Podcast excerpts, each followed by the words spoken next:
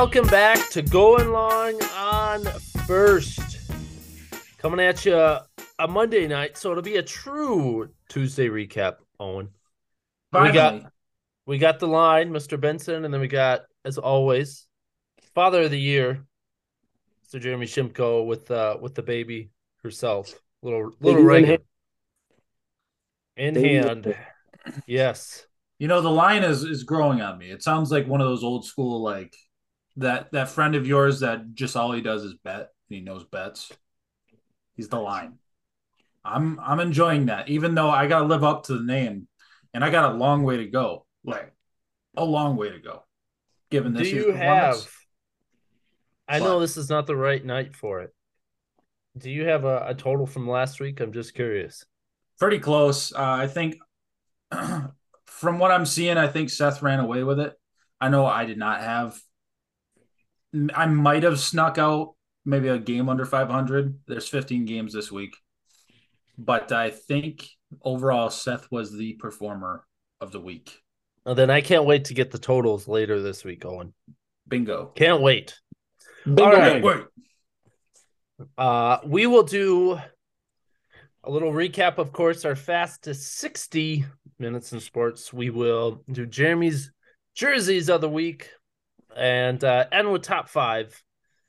Um, and then we'll see if we have time for trivia or not. We'll see. we'll see. But- he says. We are coming at you Monday night, so we will try to do some live reaction recap of the Bengals and Browns. And Owen will keep us updated. Yeah, He's got the, he's Uh, got the not- game. Yeah, not me, but you guys watching my screen probably even have Yeah. a better view than I do. Uh, Um, yeah, so I'll try to keep everybody updated on that one Make sure as we not, go through. we can't be putting any videos out of this. Uh, NFL's going to come crack down. Just be careful what you do, Seth. That's all I'm saying. Uh, yeah, duly noted. Thanks, Owen. I'll, uh, Oh, we sure- can't even call them the NFL anymore. It's uh the national. The PAFL, Football. the PAFL, PAFL, What, what was it? What was it? The standing the, again? prof- what was it called? the? Professional American Football League. there it is. Here we are to speak on the professional American Football League, Seth. All right. Uh, looks like uh to change the pod up a bit. That's all right. We're anything but flexible here. Um, but let's get into it, shall we, boys? Shall we? Let's get into the fastest 60 minutes in sports.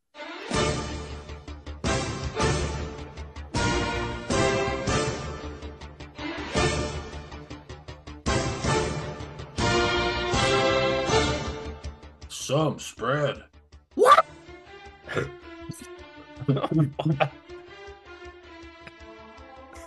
Thanks, Owen. Yep. You got it. boom. Always, you know what? You know, one of these days I'm gonna mash up all your intros that you do for us and just uh let people run with it. I'm gonna do it one day. It's gonna it's gonna turn into the brown note. I'm looking forward to the day, honestly. All that combined, it might create a black hole if we don't if we're not careful. Yikes. Yikes. Um speak, speaking of black holes, uh Green Bay is kind of turning into one. Um we'll start there, of course. It's what everybody's here for is our unbiased Packer takes. Our misery. Uh, yeah, exactly. Um, and you know, just fresh off 24 hours ago, uh, Packers lose to the Bills 17 27. A lot of people are sticking forks in the Packers at three and five. Bills are now seven, six and one, six and one, right? Because their bye week. Um, it might be just the best team in football. We'll see later where our top five goes. Not saying, I'm just saying. Um, instant reaction to this. I don't want to spend too much time here because I want to get through some other games, and time is of the essence, as always. So, just real quick, Owen, you know, some thoughts here last night. Uh, I don't want to rev up the engines too much, but um, another week, another loss. But I guess this game, just one note as as I jump it to you is, I felt better about this game than I have probably their last the last month. Their four game losing streak. This is probably the best I felt out about out about any of them. How depressing is that too? You know, like we are we I was telling Jeremy this too a little bit ago, and I was like like I'm almost depressed how decent I felt about that loss. Uh, it's just the state of Packer Nation right now. So naturally, there's still a chance. I told you guys this uh, before the game yesterday too. You know, they were four and six before the run the table comments where they went six and zero, oh, hit the wild card spot, got in the playoffs, made the NFC Championship. So anything is possible.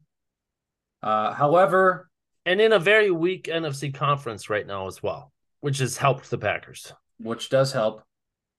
And you got the Bucs and the Rams looking equally as bad uh, at the moment. Those two, three powerhouses who have uh, since disappeared. Um, man. So number one, Josh Allen is a cheat code. Like it's it's illegal for him to play quarterback. I'm I'm convinced. It's way too way too fun to watch.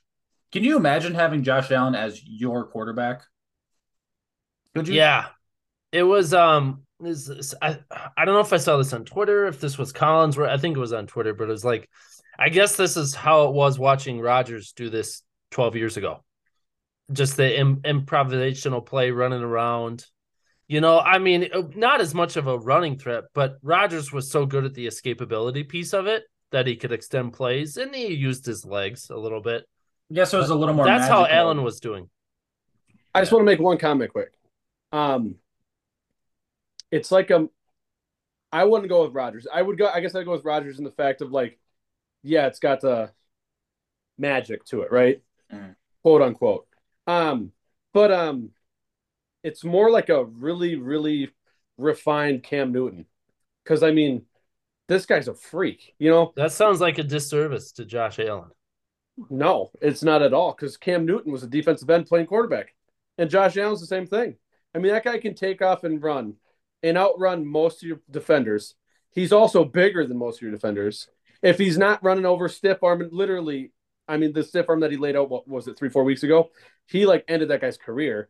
He can jump a dude too. Like what he does, like it's just like when they when people make the comments about the backyard the backyard football where the guys just run around the backfield make plays, it's got a little bit of like Brett Favre magic to it more than I think Aaron Rodgers, but it's got like the the Cam Newton freakiness to it too, where he's just, I mean the guy's all of six five, probably two fifty, like he's a big dude, and he just the way he moves around on the football field, the way he's just got that whip of an arm. I mean, at any point in time on the field, there's no point of the field that can't be touched with Allen either running or throwing it to it. It feels like it just would never surprise you. So it's like the magic I would compare it to is like it's like a Brett Favre magic, like watching him play football, like him lowering the boom on the defender and then getting up with this big grin on his face. I was like, that's yeah. who I'd want at quarterback. He got up screaming at Adrian mm-hmm. Amos, saying, "I love it, I love it." Yeah, you fucking psychopath. Yeah, yeah and he outruns on a third and 15 he outruns three of our defenders and then jukes darnell savage who has become an absolute joke right so now. you know i was thinking about getting first down some sort of optimism seth i know you have uh the gripes so I actually let's start with the gripes go ahead and give me what went wrong um i mean uh, you know there's a few things of course uh, yeah. Offensive line was atrocious. Pass blocking, no run blocking. They were great last night. Um, I mean, the Packers ran over 200 yards. Uh, Aaron Jones had a, most of it. AJ Dillon had a chunk. Uh, but pass blocking was pretty bad as it has been the last few weeks, and they were in Rodgers' face, which is why they turned to the run so much. And uh, the defense, as I just mentioned, now it wasn't a total it wasn't a full 60 minutes of bad defense but the first 30 uh i mean bills up put up 24 points in the first half and it looked like they were going to put up 50 points by the end of it and they kind of coasted a little bit in the second half packers figured it out picked off allen a few times but that first half defense darnell sapp i love darnell savage and i've been a big proponent of him but man last night really opened my eyes to how bad he's been playing this year. I've given him the benefit of the doubt this whole year, really, and a lot of people have been calling him out. But last night, he he was he was showing up. He was showing up. Defense was showing up. Amos didn't play well. Nope. For some reason, I don't know why. I don't know if it's Joe Barry. I don't know if it's LaFleur. Oh, and tell me why Jaire Alexander, maybe the best corner in football, if not number two, is not stuck on Stefon Diggs the entire night. You can't tell me this game would have changed a little bit. Some of those big plays that doesn't Diggs watch made, many Eagle games apparently. Top ten corners, top five corners in the league, two of them on that team. Get out of here. Jaire's not on him. The two big plays that Diggs makes are beating Rasul. Rasul's been good for us, but he's not number one receiver type. Why, oh, tell me why. So I'll give you like an iteration of uh Matty La- LaFleur's uh explanation. And it basically came down to when they did play man coverage last night, they didn't want it to be obvious. Um they wanted everything disguised and they wanted Josh Allen to believe they were playing zone nearly every time, which they played zone mostly. So when you start matching up Jaire with Diggs one on one, you reveal what you're doing as a defense, therefore giving uh, Josh Allen those lanes to run or the thoughts in his head pre-snap that okay, this is going to be open middle midfield. Um, the thing I have a problem with is that happened anyway. Like he had his lanes when he wanted them anyway Yeah, he absolutely did. and they, and their scores came so quick. Like it was fourteen to nothing, really quick in the first quarter there. That um, you just gotta, you, it, the disguise isn't like working. Number one, because maybe you are shelling Josh Allen in a little bit, but you're also getting torched. Like your coverage should be your number one, and then you try to disguise it off that. Obviously, Douglas got burned on a couple TDs there, I think. Jaire played at an elite level, which was good. But again, it was probably one of those things like they were attacking away from him. Yeah, as most teams do. The last thing, and then you can do yours, and then uh unless Jeremy's got some, we'll move on. Keep her moving here. Do do they bench Darnell? I Is it time? Who who do you trade for a safety? I don't know. You would have to, yeah. There's nobody on the team that's capable of that. And I guess one other thing is last night, I was telling this Jeremy Peapod, waiting for you. Um, Hey, easy. it's evident. And to me, last night, like magnified that. That when Rodgers has some legitimate weapons and some guys that know how to, to play the game at receiver, they can be they can be lethal. Like last night in the second half, Rodgers in that offense was different. Rodgers, you know, to Doubs earlier in the game was a beautiful pass and catch. Doubs adjusting. And then Toure with with the route that he ran. I think if he has some time and he builds confidence with those receivers, it's going to be better. But to me, there's nobody on this team that scares anybody at the receiver position. Like no defense is going to come in and say, "Wow, we really got to look out for Lazard. Wow, we really got to look out for Doubs or Now we know. Watson if he can stay on the field." It's Aaron Jones, and he's in the backfield, so nobody's afraid of that really either. Which yeah, and then I think I'm I mean I'm so this is the thing that I'm glad the Packers did was use the run to set up the pass. That's the only way they got those big bombs or opportunity at those. Because Aaron Jones was consistently, you know, five to ten yards a pop. Hey, he was much all night. gashing them. So, but the thing is, like the Bills were getting, they were leaving that open. The Bills, what the Bills do best is play too deep. Uh, Poyer, usually hide. I can't remember who the other guy's name is right now. That's in there, ha- Hamlin or something. Hamlin, yep, Um, yep, yep. Uh, they're good at keeping the top on, um, which is what they're going to do. And the, and the thing is, it, it's it's a defense designed to play shootouts or to defend a shootout style game. Basically, a defense designed to play the Chiefs every year, once or twice, literally. Uh, and the Packers are just not suited to score that fast, that quick, that lethal right now. So it really was a recipe for disaster once, you know, the Bills really got it moving up up at the top. But again, you're not playing the Bills every week. If you do this, then we have something. Then yep. we can then we can we can work with something here. But uh yeah, I mean Bills clearly just outclassed yeah. out, man. I wasn't it was a loss, but I was encouraged by by what they did, especially in the second half. They covered. If they can continue that, it's a recipe for success. Plus, it felt like Josh Allen was starting to just play a little loose with it. He's just he trying to out there, just chuck it around, see what happens.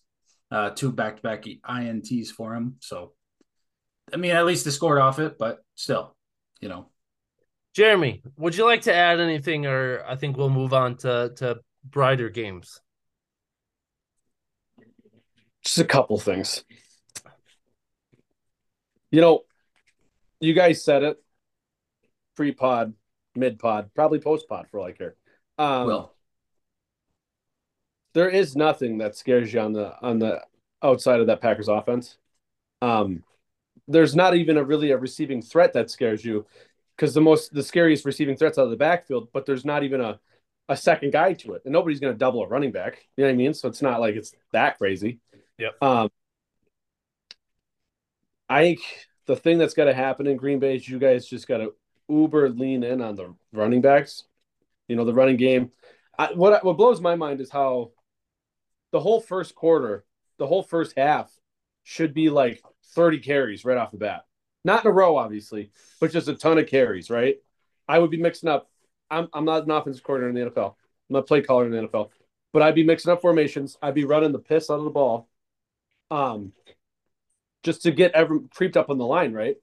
And then come out with the play action and just gash them. You know, whether it be a play action to a screen, whether it be a play action to a wheel route, whether it be a play action to you know some sort of multi-level thing with the receivers. You know, I I just I don't understand because it seems like your guys' offense is as bad as that team is playing on offense.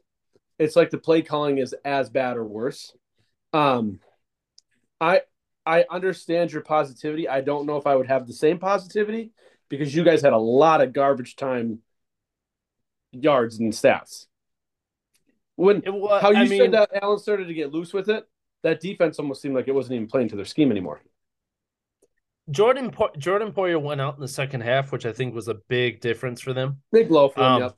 Yeah, I and that you know Poyer and Micah Hyde that that those two run the defense, and I mean Hyde's been out for a while, but losing Poyer as well in the second half really changed that defense and for allowed us to make some of those big shot plays like the one to Toure, uh, which I think they beat Hamlin on. Um, who was so the one changed... that caught? Who is the one where Rodgers does the little dancing in the backfield and hits the guy in the center of the end zone? That was Toure. Is that I think that's if, I think he beat Hamlin is what it was. If Poyer's in, it probably doesn't happen.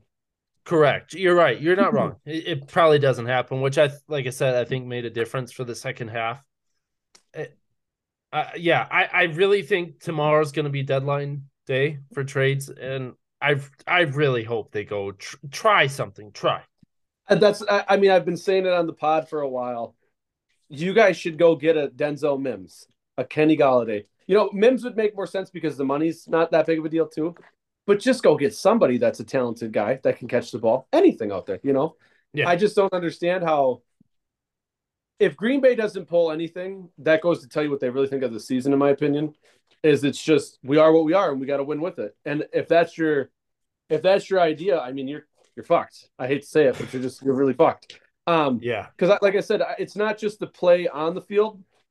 The the game plans don't seem like great. Um, your guys' defense, as bad as it's been playing, it just doesn't seem like it's schemed up that well when you guys play against some of these offenses. So the the product on the field is poor but it's the whole all the groceries are bad too. You know what I mean? When they say that you got to give the guy the keys to the car to go to the grocery store, the GM or whatever, the coach or whatever, the whole thing is bad. I think it's not just the product on the field; it, it's the game plan. It's everything going into it.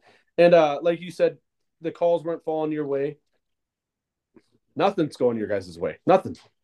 Nothing at all. Uh, but we'll hope next week changes that because we do have the lowly Lions, worst defense in the NFL.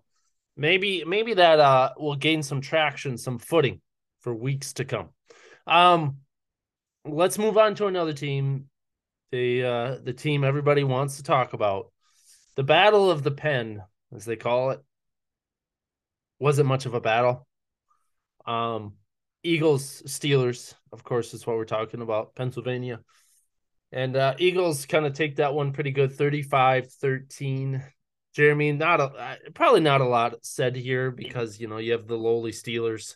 Uh, nobody expected much, even though they did beat the Bucs, but Bucs are not who they were a couple weeks ago. The Bucs Um, aren't who they said they were. Correct. Correct. That's what Todd Bowles just said. Um, yeah. Anything mentioned eh, other than AJ Brown is just an absolute animal. That's You know- that's what I got out of this game, and probably most people got out of this game. It's just Owen, did you want to What? say anything about the guy throwing him the ball? Owen, I. It, it's nice that they keep trying this running back at, out at quarterback. that's what she thinks about what you say about my quarterback. You hearing me? Anyways, it don't matter, Owen. Um, this is what I'll say. The Steelers are 0 9, now 0 10 in Philly in the last 10 matchups in Philly. Um, that's dating all the way back to 1966. They haven't won a game in Philadelphia in 10 attempts since 1966. Good The stat. Eagles have owned the Steelers in that time. Actually, I got another one of those for another game later in the pod. But uh from the jump, I mean, so coming off the bye week, coming off the bye week, um it was it was literally going to be if you could do more than just the second quarter of scoring, right? If you could score in the third, you know, the second half, third quarter, fourth quarter, um, and just l- the pedal to the metal was there the whole the whole game, right?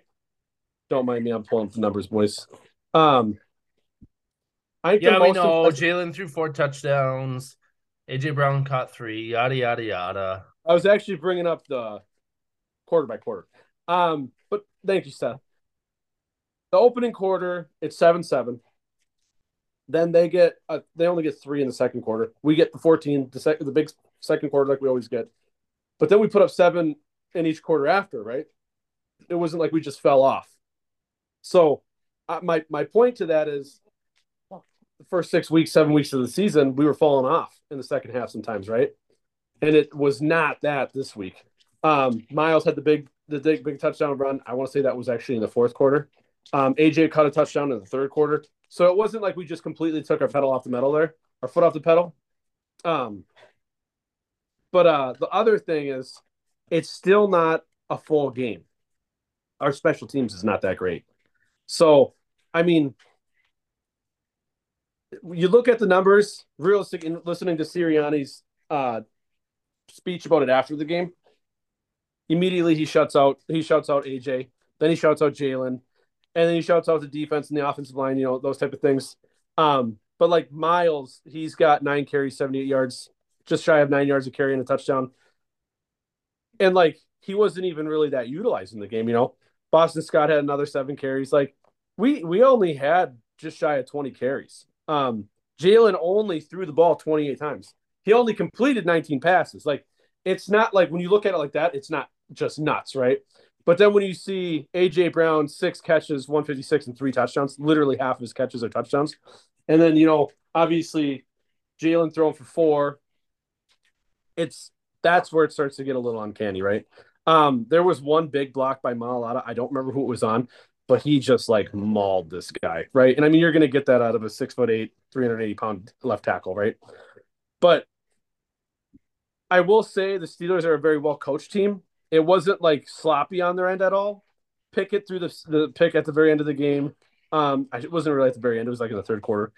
But um, Najee Harris was like a non-factor completely. We just stifled the run. Um, You see He's some of been like in the the- hi- the highlights, of well, the high low lights of him is where he'll he'll he's like dancing around nothing when he has the full like outside to get going, get a first down. But then he's like, he sees somebody, eh, he gets scared and he starts like, I don't know, it's weird. I was gonna save this for the end, but I'll say it right now. Flashbacks of Trent Trent Richardson, like well, yeah, Not quite to that degree, because like it's not like the dude just can't see the holes when they open, but when he's just dancing in the open field and not getting up the field at all and getting tackled for a loss, then it's like, what's going on here? You know? Um, but bad offensive line play can do that to a guy. You know, Yeah. if you just That never is have true. it can his vision was just going to be gone at the end of it. So, but it was the guys that you, if the Steelers would have won this, say the guys that you would expect to show up didn't show up in this game at all. They were all just beat up. Um, Pickett, he honestly like he looked like a rookie quarterback, really bad. Yeah, for sure. Um, I expected the Steelers defense to give a little bit more of like something, but props to my Eagles because uh, our offense and defense look great. I mean, like I think super... it was wasn't it like twenty one nothing before they even took a snap in the red zone. Like it was one of those days.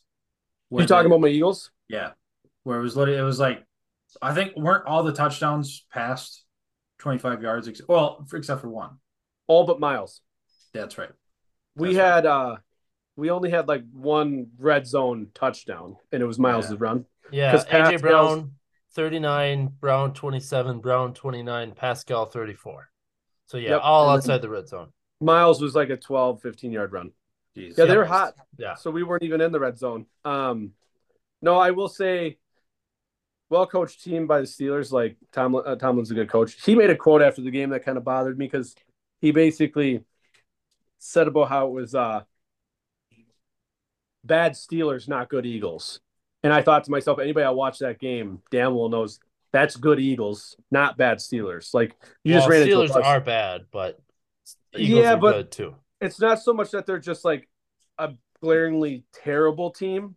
They just ran into a buzzsaw. I mean, it wasn't like you're going out there and watching, I don't know, the the Lions when they went they lost every single game. You know, they're not a bad team. They didn't, they weren't making mental errors. In fact, like funniest probably call of the week, Brandon Graham jumps offside. Did you guys see the ref?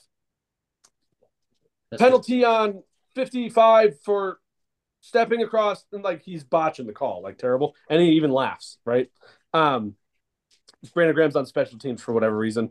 But uh no, it was good game by the Eagles. It's we got we got a short week this week. We got Houston on Thursday, which probably an early pick, but uh Houston's going to definitely be in the jersey of the week next week because they're coming out with that new red helmet.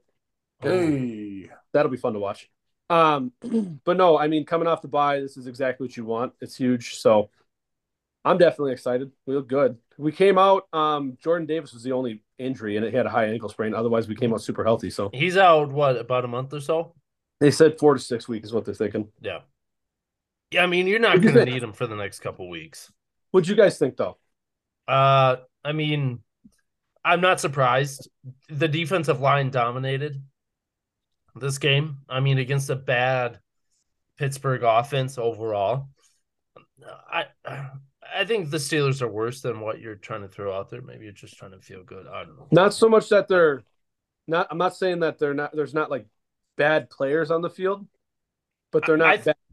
It's not like Urban Meyer's Jaguars last year. No, no, yeah, you're not. Yeah, absolutely. I just think you have like a team like just loaded with talent, and then you have the Steelers who don't really have a lot of talent, not a lot of superstars. Like uh, on the Eagles, you got you got AJ Brown on offense, who's You got a top three roster in the league and a bottom five roster in the league here. correct, and it showed. It showed. Yeah. it showed 100 percent on Sunday. The Uh, only that's thing all I'll I add- got though. Oh, and before you say anything, the only thing I'll add is um we're leading in uh turnover differential. We're like a positive 14, which is double, I think, the next team. Um it's kind of uncanny. That yeah, helps. it's I don't like it when people do it, but I'm I'm gonna say it right now too. It's it's giving glimpses of the Super Bowl year. Like there's so many correlations. Um the Robert Quinn pickup is similar to the Super Bowl year where we picked up, say, Ajayi halfway through the year. Um, second, third year quarterback, Jalen, coach who's only been there two, three years, Doug and Nick. Um, the only difference, well, I guess AJ would in this sense be Alshon, but AJ's, I mean, the best receiver I've seen since TL. Like this guy's nuts. And I think the best thing about AJ versus like when we had Alshon is the one thing I always had a problem with Alshon is he wasn't really a hands catcher. You know, you get those guys that catch the ball with their body too much. AJ Brown catches everything with his hands, like everything. And uh, I think the first touchdown of the three touchdowns thrown to him, the first one was just thrown up, right? It, it, it was literally Jalen just going, I'm going to throw it to a spot.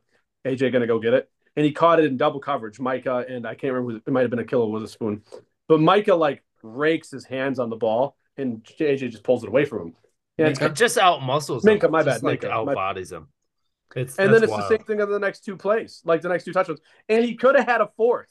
He could have had a fourth because it's a slant. Jalen hits him over middle, middle, makes a move, runs, and he gets caught from behind. He's not, he doesn't have like the distance speed like other guys, but he, I mean, he could have had it for sure. And that was when uh, Miles ends up having the touchdown shortly after that. But it was a hell of a game. And it's to relate this, this will be my last thing. To relate it to Seth, what you said about the Packers. And I know I said this a couple weeks ago with how I just don't respect the receiver position too much is uh the one thing I'll say you heard that.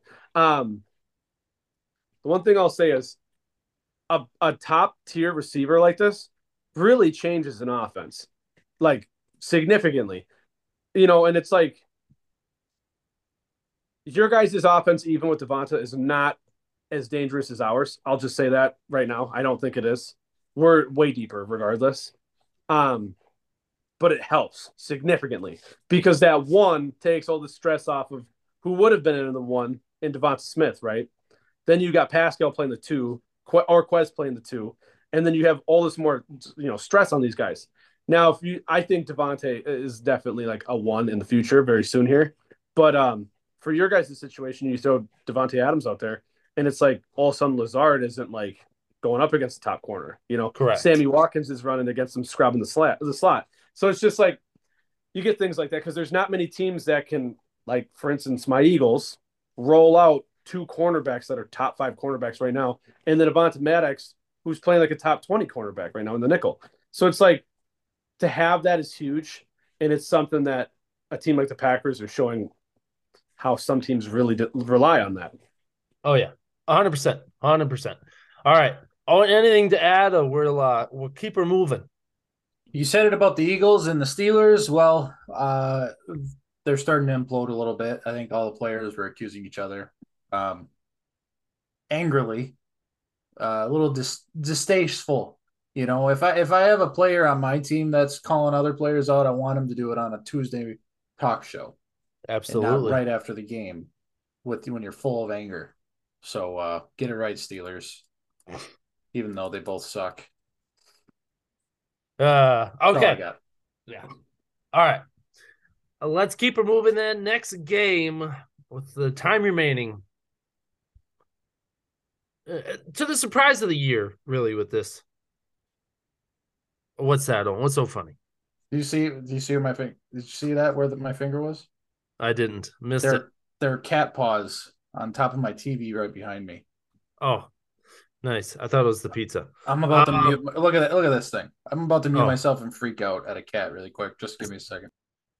I was looking for the top of the screen because I thought he was saying it was at the top, and now it's just the cat sitting in front of it. All right. We have let's move on to the surprise game of the year, I think. Um it was entertaining. Uh S- Seattle Seahawks, your NFC West leading Seattle Seahawks, mind you. And at one at the time the 6 and 1, now 6 and 2 New York Giants. Seattle takes us 27 to 13. You know, it's just amazing, guys, what a team can do when nobody cares who gets the credit. What a shot, huh? Seth, that's a real good quote though, because it's not wrong. it's not wrong. It's just funny coming out of that organization right now. Yeah. I mean against yeah, I mean and you know, Denver is uh pretty much the exact opposite of what Seattle is right now.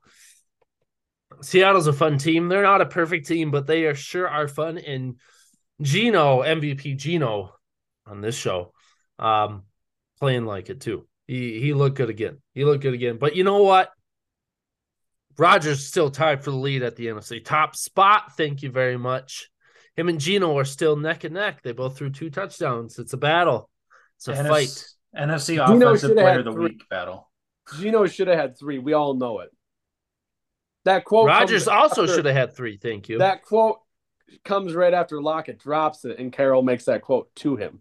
yes. Yes. Yep. You know, Um, Seth, the one thing I'll say about Geno, I, not to take you over, but it's not like the wildest stat line 212, two tutties. Like, that's not that crazy. It's kind of pedestrian. Like, there was a lot of these out here this week. There was, there was a lot of three touchdown and more performances, but there was a lot of low yardage stuff this week. And then, Yes. uh, I mean, when you look at the backfield, I mean, a, a combined 80 yards rushing out of the two backs and, and Geno, like, there's not really wild numbers from this game. Uh, Metcalf 55 Turnovers were the difference here. turnovers were significantly the difference, which is funny because of that. Did Daniel Jones did he have a fumble? Somebody He else- help me did have a fun fumble, I believe. Are we That- sure? That that he recovered. Oh Okay, yeah, you're right. I, I the special lost on- teams had two fumbles. Okay, because Daniel Jones didn't have a turnover, to my knowledge, which Nope. is actually like, I'm I'm still going to give the Giants some credit in this game. They're still dangerous. I I'd still be a little worried about the Giants if I was just about anybody other than the Eagles, but um, had to throw that out there. Daniel Jones actually didn't play like his game compared to Geno's isn't that vastly different.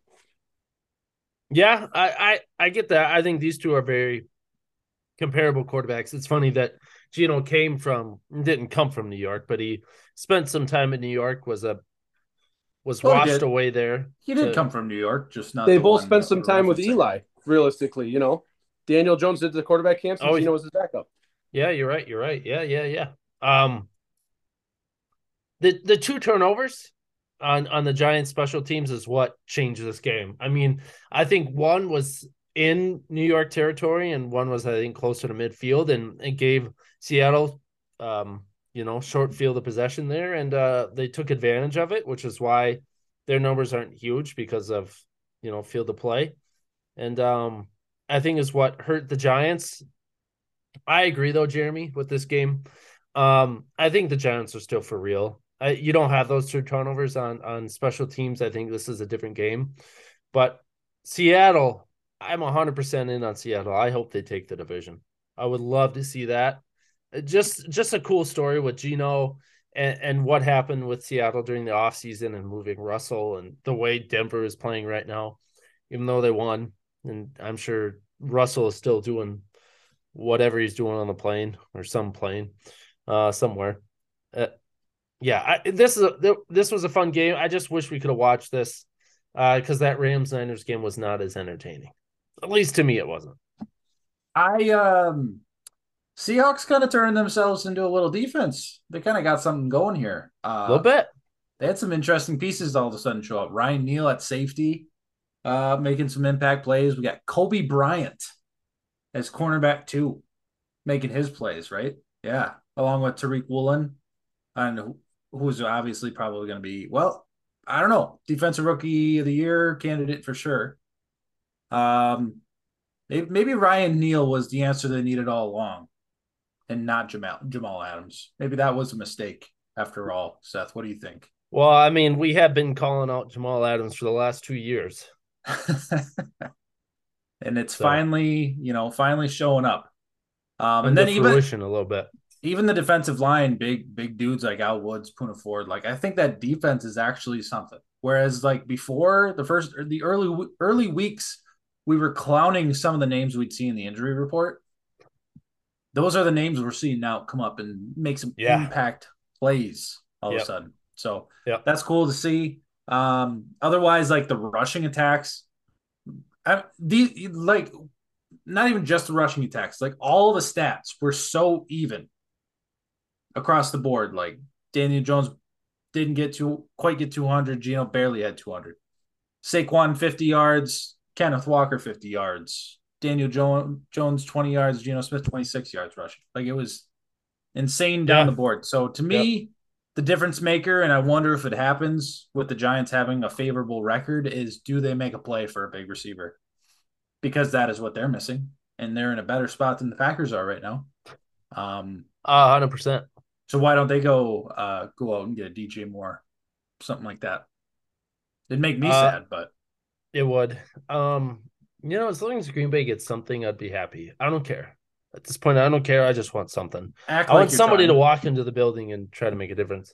Anyways, yes, uh, New York gets a legitimate receiver. I think Darius Slayton's a good number two.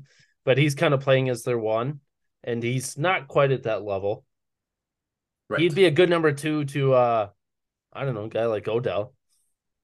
Not like Odell's going back to to New York, but imagine that well, if he did. well, all his enemies in the front office are gone. You know, so That's true. does. That's true. Uh yeah, I, I'm still I'm still high on New York. Um I still do have them in my top I still do have them in my top 5. Uh they dropped a little bit of course. Um but I I think they're a legitimate team. They have a legitimate defense. Defense was put in some bad spots in this game with those turnovers like I mentioned. So they didn't play as bad as the numbers would represent 27 points um, which is kind of what they relied on. And then Barkley was stymied up a bit, uh, which is kind of what they relied on too. This team, this team reminds me of Tennessee, Ooh, which I don't know if it's necessarily a good thing because I'm not super high on Tennessee, but that's what Tennessee does. They relied on their defense and they relied on a dominant running game behind Derrick Henry, who's waking back up like the beast has awoken. That feels like that's what New York needs to do. Saquon has been an absolute animal the first seven weeks of the year, and then he gets shut down a bit here, which it showed. Um, but that that's they're going to be their success. Danny Dimes isn't going to take over a game like Mahomes or Allen or Rodgers if he had somebody or or you know players like that. Jalen Hurts. There you go, Jeremy. yeah. Um, so yeah, but Seattle, I don't know about Seattle. That deep, the defense worries me more, and it's going to be like when it comes down to it because you know the Niners are going to be making a run as well. Like I don't know when those two teams play, but to me, it's going to be like one of those big primetime games. If it's like week sixteen, week seventeen, that could decide the division you know it's going to be heavily favored to San Francisco because they've been there where Geno has never been in that spot before, at least as a starting quarterback. You are correct, Seth. They don't play again until the 15th of December in prime time Thursday night. Man, it's like the NFL almost knew. Yeah, but the, I mean, they did get 49ers even in in their weakened state did pound down on the Seahawks early on week two, 27 to 7. They did. Yes. Yeah. I have a feeling Seattle come a bit more prepared. Yep. Anyways, uh, anything else in this game other than these are two fun and upcoming teams that really just came out of nowhere once again? out of they felt like they were in yeah like you said coming into this game they were in similar positions. Um and i just had some sort of feeling about the seahawks that i don't about the giants. And i was proven to be right. Did you And lone you, wolf the Hawks? uh i think jeremy might have went on the hawks too but i definitely felt good about the hawks here. So i was glad to see him pull it out. When i when i thought when it came to the fourth quarter i thought the giants were going to somehow sneak one away again um, luckily, Tyler Lockett came back in, got that touchdown, break the tie, and go on from there. But uh, it, yeah, it was it was a fun afternoon game for sure. It was. All right, let's keep her moving. Let's go to this game that we've already kind of uh, teased at. The 49ers Rams. Let's keep it in the West, the Wild West. Our other afternoon game that most everybody saw. And uh I guess this game probably shouldn't come as a surprise really to anybody.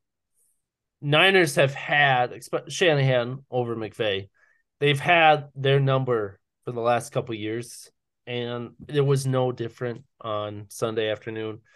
Um, Rams go out to an early lead, but really after that, it was it was uh, pretty much all 49ers for the most part. CMC made his presence known, unleashed the CMC. Unleashed him. We got a score, by the way. I was gonna say, did you see that to my Yep. uh, to my left shoulder here? Yes. Uh yeah, we got a score for the Browns officially. A Nick Chubb direct snap, Yeah. rush touchdown. Imagine that Nick Chubb is the offense. Huh. Um Yeah, anyways, back to this game. Uh CMC, first running back since LT to uh throw, pass, or sorry, throw, receive, so catch one and run one in since LT did it in the early 2000s. Um, so big big touchdown game, which is you know you know that's what they're going to do. They're going to run through CMC now, and uh, Jimmy G will be a compliment, which is exactly what he was on Sunday, and that's going to be their recipe with a stifling defense. Niners are kind of or Niners Rams are kind of cooked almost. It feels like. No, I don't know how much you take out of this game because the Niners have had the Rams number for forever. So we'll see what they do. Not against the 49ers team. Uh, but Rams are, like you said earlier, Rams, Bucs, Packers are all in the same boat, a dominant team the last couple years. Um, kind of down, I guess, as a not non Rams fan, Owen. Looking at a similar position as the Packers, is there any hope for LA? There's certainly hope when you got guys at the top like that, and you got a coach like Sean McVay. Um, I'm a little more depressed about the Packers because uh, I have to live it every day personally. Rams yeah. again, probably the probably the same same situation, but um, you know, on a positive note, Cooper Kupp looks like he's going to be okay. It looked like an awkward, ugly. Yes, yes. Takedown there with, I mean, he was playing in the fourth quarter, right? And no one was like, "Why? Why? Why is he still playing. I think you're right. Yep, yep, yep. And that's when he got injured. Um, but looks like they dodged a bullet. And uh, you know, Shanahan versus McVay. That's you know two two games a year to just cough up to like, well, they have our number. That's a tough. That's a tough one to swallow. I think you're gonna have to start figuring out what the hell you're doing here uh, against this guy McVay. Um, but I did see. Well, I sent you guys that uh, ESPN clip of the yes McVay, Shanahan, and Lafleur all all getting interviewed by good old Adam Schefter, a darn Schefter. And I think he, I think McVay was the one to say it. Like he studies 49ers and Packers tape every week just to implement some offensive styles. And well, so I don't know if studying harder is going to do it. If you're already looking at it weekly. Um, but man, yeah, I don't know. San Francisco, though, it, it seems to be getting together at the right time here after a weird couple losses. Um, what it was Panthers Chiefs, right? Back to back losses for the Niners. Yes, yes. But yep. But now, I mean, you just it took it took them one week to unlock Christian McCaffrey. So, good luck. Yes. Uh the, the biggest question there is can he stay healthy? That'll be the biggest question. well, San Francisco has injury history always, so especially at the running back position, but they seem to just plug away. Debo didn't even play this game. No, they didn't need him. They no. had CMC, they didn't need him. Uh, but yeah, that offense will be even better with CMC out there. All right. Shall we keep her moving? Do it. Let's uh, move on to the NFC South leading. Owen, do you know who's leading the NFC South right now? The winner. Teaser. It's not game. the Bucs. You're right. The winner of this game, can you believe that? Regardless of the outcome, who won, the winner of this game was going to be leading in the South. Yeah, and uh, what a game! What a game this ended up being. Atlanta Falcons are your leader in the clubhouse, Seth. They are. It almost was the three and five Panthers. The three and five Panthers were almost leading the NFC South. They were a point and a helmet toss away. from leading the NFC South. I'm wondering, and there's a lot of hubbub. Obviously, I'm referencing at the end of regulation, a nice PJ Walker heave to the end zone. DJ Moore, beautiful grab, beautiful route, beautiful catch. Touchdown 34 to 34, and then rips off his helmet in celebration. But there's a lot made of made of it. Uh, got a lot of reports coming out today that it shouldn't have been called a penalty in the first place. What do you think, Seth? Uh, I agree. I agree. I mean the the letter of the law is you take your helmet off on the field whether obviously during a play or shortly after a play, it's a penalty. So letter of the law says yes, but the play was over.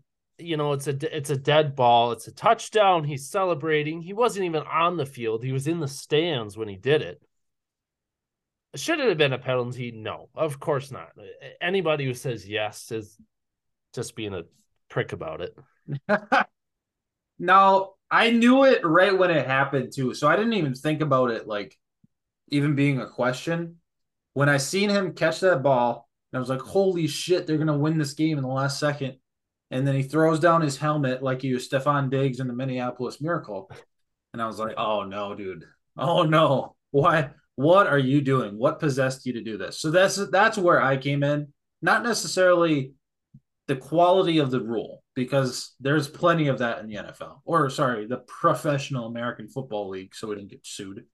Um, it's it's it's the fact that when have you have you not seen that happen multiple times and be an issue? You know. Yes. Now, if this was overtime and he caught that for a touchdown, game's over. Game. yeah. Not, not a penalty. Exactly. Yep. Exactly. Exactly. Yeah. Game's over. I. I mean, it sucks that it went out like that, but I think it's better that Atlanta won this game. Better for the Panthers so they can keep, continue tanking. I wonder if it was the owners like calling down to the refs, be like, nope, that's our, you need to call that. That's a foul for sure. And we're not accepting no for an answer. you got to stop this. Stop this, please. Yeah. We need. We know our kicker won't make it. We know our kicker won't make it if you back it up 15. And boy, he didn't. Yeah. That, that thing sucked. wasn't even close. That was ugly. That or the the game winner in overtime. Like he had a rough day. Yeah. No. Um yeah, Atlanta though.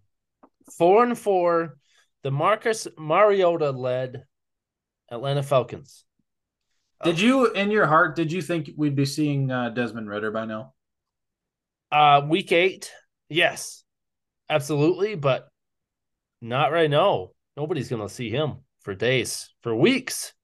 Next season, no. probably, maybe not even. If he if Mariota leads this team to an NFC South division championship or you know, you know, what what wins the division, takes them to the playoffs. I I, I don't know why. Uh, and they're not going to have a top pick for another quarterback, obviously, uh, like like Carolina will, even though PJ Walker looked impressive. Um, but it feels like this Panthers offense has looked uh, not just looked better with PJ Walker, but without CMC. D'Onta Foreman ran all over the field on Sunday. He did. He did. DJ Moore had a big game. A few other players pitched in. Uh, Carolina has has thrown an offense together the last couple weeks with PJ Walker at the helm and without CMC, which is it, I don't know. You think you lose a big player like that, offense goes backwards. It felt like it hasn't at all. And then on the other side with with Atlanta, um, they're making their running back duo work with Huntley and Alligator over there. Al- Allgeier or something? Allgeier, uh, yeah, Allgeier. I got him on my fantasy team, but I don't know how to say his name. Neither way. Clearly, yeah, yeah, they have, they have a good combo, and then obviously Pitts. Um, they have some weapons there. Imagine if they have Calvin Ridley on. I know wow. that's a totally different story, but like the no, talent he was. It's easily forgettable too. One of the top receivers in the NFL gets injured and then then suspended in the shadows. Yep.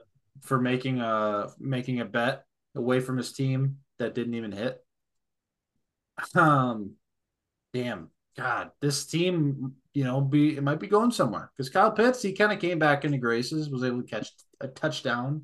Yes. Um, but they were kind of spreading the ball over the all over the field. Plus the pick six, obviously that certainly helps. Yep. Um, just one of those weird, weird games, weird games where it was a lot of a lot of big plays. 62 yard pass, 47 yard pass, 25 yard pass, big pick six. Like this ball is getting moved a lot. Very fun to watch. It did feel like the Falcons were the better team. So, uh, you know, I was kind of rooting for the the Panthers. just because of that. Um, but I don't know. I was kind of actually more rooting for whatever outcome made DJ Moore more available on the trade market. And this was the one, Owen. This was the one. I guess. Two and six, uh, they're pretty much out of it now. So, um, all right, I think we got time for one more game, Owen. I have a thought on where we can go, but I'll also throw it out to you if you if you feel led to a particular game. I think we got time for one more we can throw in. Don't want to talk about the stupid goddamn Broncos, so we can pass that one up. You sure? Yep, I'm sure. Uh, Raiders got trounced. Don't have to worry about that. Um, you know, we were wrong. We were all wrong about the Jets, or I was for sure wrong when we were talking about that line score coming into that game. I don't know what the hell happened there. We all took the Jets on that one. We juiced that. I think that was the juice of the week. The Was it? first uh, first official juice of the week?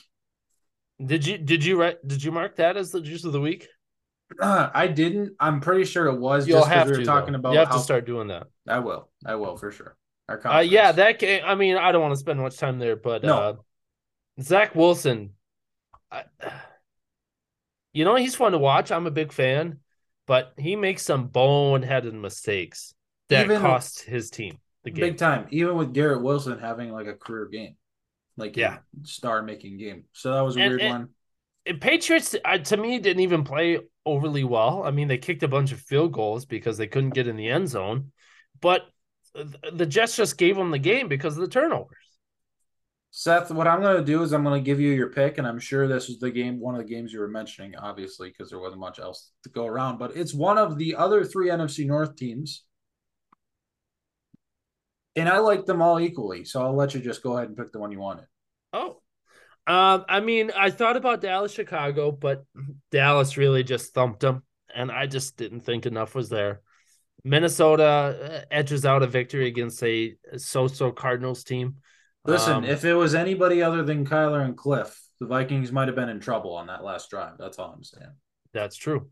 That's true. Um, so I figured we stay in the NFC North, like you said, uh, and go to my boy, Tuanon, and the. I think he's uh no, he's not quite undefeated, but I think he's got one as a starter. He's got one loss this year. The Dolphins are zero and two with him out of the lineup. Right. Right. Um, man, I I'm fully on the Tua train. I I've already have been, but that guy just I mean he's he's surrounded by talent, of course, with Waddle and Hill, and I think this might be one of the most fun offenses to watch in recent memory. Just with what Hill and Waddle do. I mean, Hill is an absolute. Free, he feels like I don't know. Maybe maybe it's just recent recency bias, Owen, but it feels like Tyreek Hill is almost better right now than he was in KC. It's weird to say that Tyreek Hill's better away from KC and KC's better away from Tyreek Hill. It's, it the opposite of right. Green Bay and Davante Adams. It's quite clearly the opposite. Yes. um, this was a weird game. Number one, I mean, Tua played extremely well all game, especially on the comeback, though, coming into the second half to start it off there. Yes. But number two, it was basically because the Lions started out red hot. Like they had three touchdowns. You know, I think maybe 15 minutes were up. Or I guess that'd be the quarter. It was a little bit over that when they Yep. got their third touchdown. Jamaal Williams, Jamaal Williams, D'Andre Swift. I- That's a running back tandem right there. I feel bad for I honestly feel bad for the Lions because that offense, they've done this so many games this year where the offense just starts out red hot, puts up a bunch of points, and the defense just collapses, falls apart, and bags it in and gives up the game. It feels it like every week almost. Yeah, you're talking about Tyreek Hill. I mean, Jalen Waddle was the benefactor of Tyreek Hill's explosiveness, which it continues to be. You basically pick which one you want to focus. Tyreek Hill gets all the yards, and then all of a sudden you start covering him in the red zone, and then boom, Waddle's open for a touchdown. So, Yep. And uh, then Gesicki will sneak in there. and do the gritty for like a mile. The it was a fun Yeah. game to watch. Um, I just the The Lions are one in six. I wish they weren't. This was not the game they were going to come back in, though. Dolphins are a very, very, very, very good team. Uh, other than like all the offsides calls, I feel like they had like five just random bullshit offside calls. Owen, would you be surprised to hear that the Lions have a top 10 offense in this league? yeah, even after a couple shutouts or close to shutouts. That's how impressive they were the first like month and a half of the season, first month mm-hmm. of the season. Um, yeah, they're top 10 in, in offense, but they are by far and away dead last. Like, I think there's a pretty, pretty big significance between 32 and 31, at least defensive wise. And the Lions are just dead last in defense at both metrics, yards and touchdown, or yards and points allowed. Um, it's it's pretty bad because even an average defense, Lions would be a, probably a 500 team. Yeah, competing for the NFC North at this point. Yeah, yeah, yes. I agree. Uh, and they got some pieces, but I guess the game plan was to press the hell out of Waddle, Waddle and Hill at the line of scrimmage. Didn't happen. Uh, something something went wrong there, and wouldn't you know it, uh, the secondary coach gets fired the day the day after. So we'll see. We'll see what happens so there.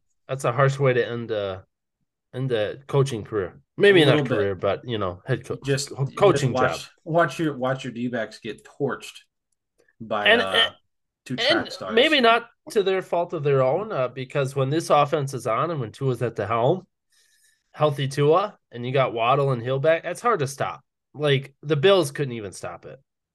They couldn't. They had their. I think that was the game that both Poyer and Hyde were out.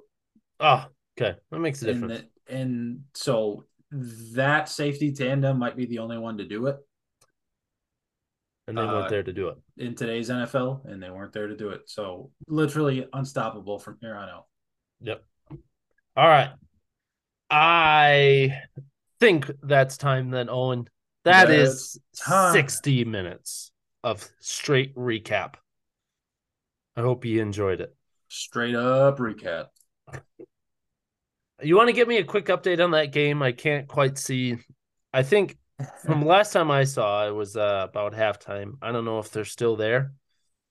Um, I, I see all I see is Evan McPherson. Yeah, 30, 35 seconds left. Uh, the Browns were able to convert the two point.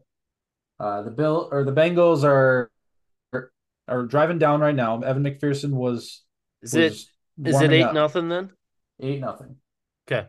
So we're just playing the, the timeout battle. It's fourth and nine. Bengals have to get the first down and you know convert, of course. Yeah. They're not in range. Not quite yet. halftime yet. So expect to see some sort of explosive play coming out. Um, but we're about. Can you imagine that the Browns shutting out the Bengals in the first half? Ja'Marr Chase is a big deal. That's what that tells me. Yeah. Um. All right you know, uh, kind of speaking of the Bengals, let's jump into our top five. Jeremy stepped away. Um, so we'll do our top five and then jump back to his uh, jerseys of the week. Just as I said, they weren't going to kick it; they're going to go for it. Here comes Evan McPherson for the kick. So nice long field goal coming in. There you go, big leg, oh, yeah. big lid. All right, let's do our top five, and uh, we'll get Jeremy's when he returns. Owen, this game probably has a lot riding on it for you, maybe as a as a big Bengals lover yourself. They lose this game, they're out because you had the Bengals in last week, correct? You were the only person to do that. Mm-hmm. Yes, correct. Obviously, I think this game rides on that. If they lose, I assume they're out of your top five. That yes, that would be the easy way to say it without having much to think about it. But yeah, I think that's fair to say for sure. So they're not going to be in my top five regardless. Um, so it just helps that they're uh they're they're playing tonight. So I'll disregard that. Um, yeah. So I'll start with mine. Okay. I'm gonna start at the bottom, of course. I have so I I have four teams that were a lock. Four teams locked in for me. And then I was debating between like four teams for five and six, five A and B. Okay. I think So I think I'm hovering at just to compare it. I think I'm hovering at seven teams, and if the Bengals, you know, I'm gonna have like a, and if I mean, I might actually just go into this game assuming that the Bengals are gonna lose because they're down eight nothing and they just missed the field goal. Nice. So I think I'm gonna operate my list as if the Bengals lose. That's how I'm gonna do it, Okay. with a little caveat if that gets switched up on me, but. Okay. Still. So I'm I mean at that point I'm literally looking at six teams. Maybe seven. So I am interested to hear yours. Um. All right, I'll say the Bengals lose as well. So they're at five and four. Right? That's where they'd be. Yes. Yes. Okay. Let me throw you. I'm going to throw out my first two teams that are out. Hawks are one. Seahawks are one. One of the teams. My first out. Bengals would be four and four, by the way. My fault. Oh, sure. Okay. Oh yeah, because they had a. Did they have a buy? They must have had a buy already, right? Or no? No, no. It's week eight. Sorry, I can't do math, and, and Yeah. so no buy yet. Okay. Yeah. Um. But yeah, Hawks are my first out. My second out to, of the four teams that I debated was the Jets. To me, if the Jets would have won, they would have probably been in here. Still hanging on to them, huh? I, I am. They lose another week, I'm probably out. Uh, but I'll hang on to them for another week. We'll see what happens. They kind of, uh, was I to me, it was almost like a fluke game against New England. New England's a, uh, you know, obviously a divisional opponent, so maybe they had something there, and also those wacky turnovers by Zach Wilson, which he can do, uh, really hurt the Jets. But I think they still have a defense. Losing Breece Hall, I think, is a huge one for them. Um, not having him, James Robinson, Michael Carter couldn't really do much there. Uh, but Patriots, uh, you know, they're they're gonna have a good defense as long as Bell's around. Anyways, so those are my two out. Five B, this is tr- probably truly my A and B right here. I have the New York Football Giants at six and two. one.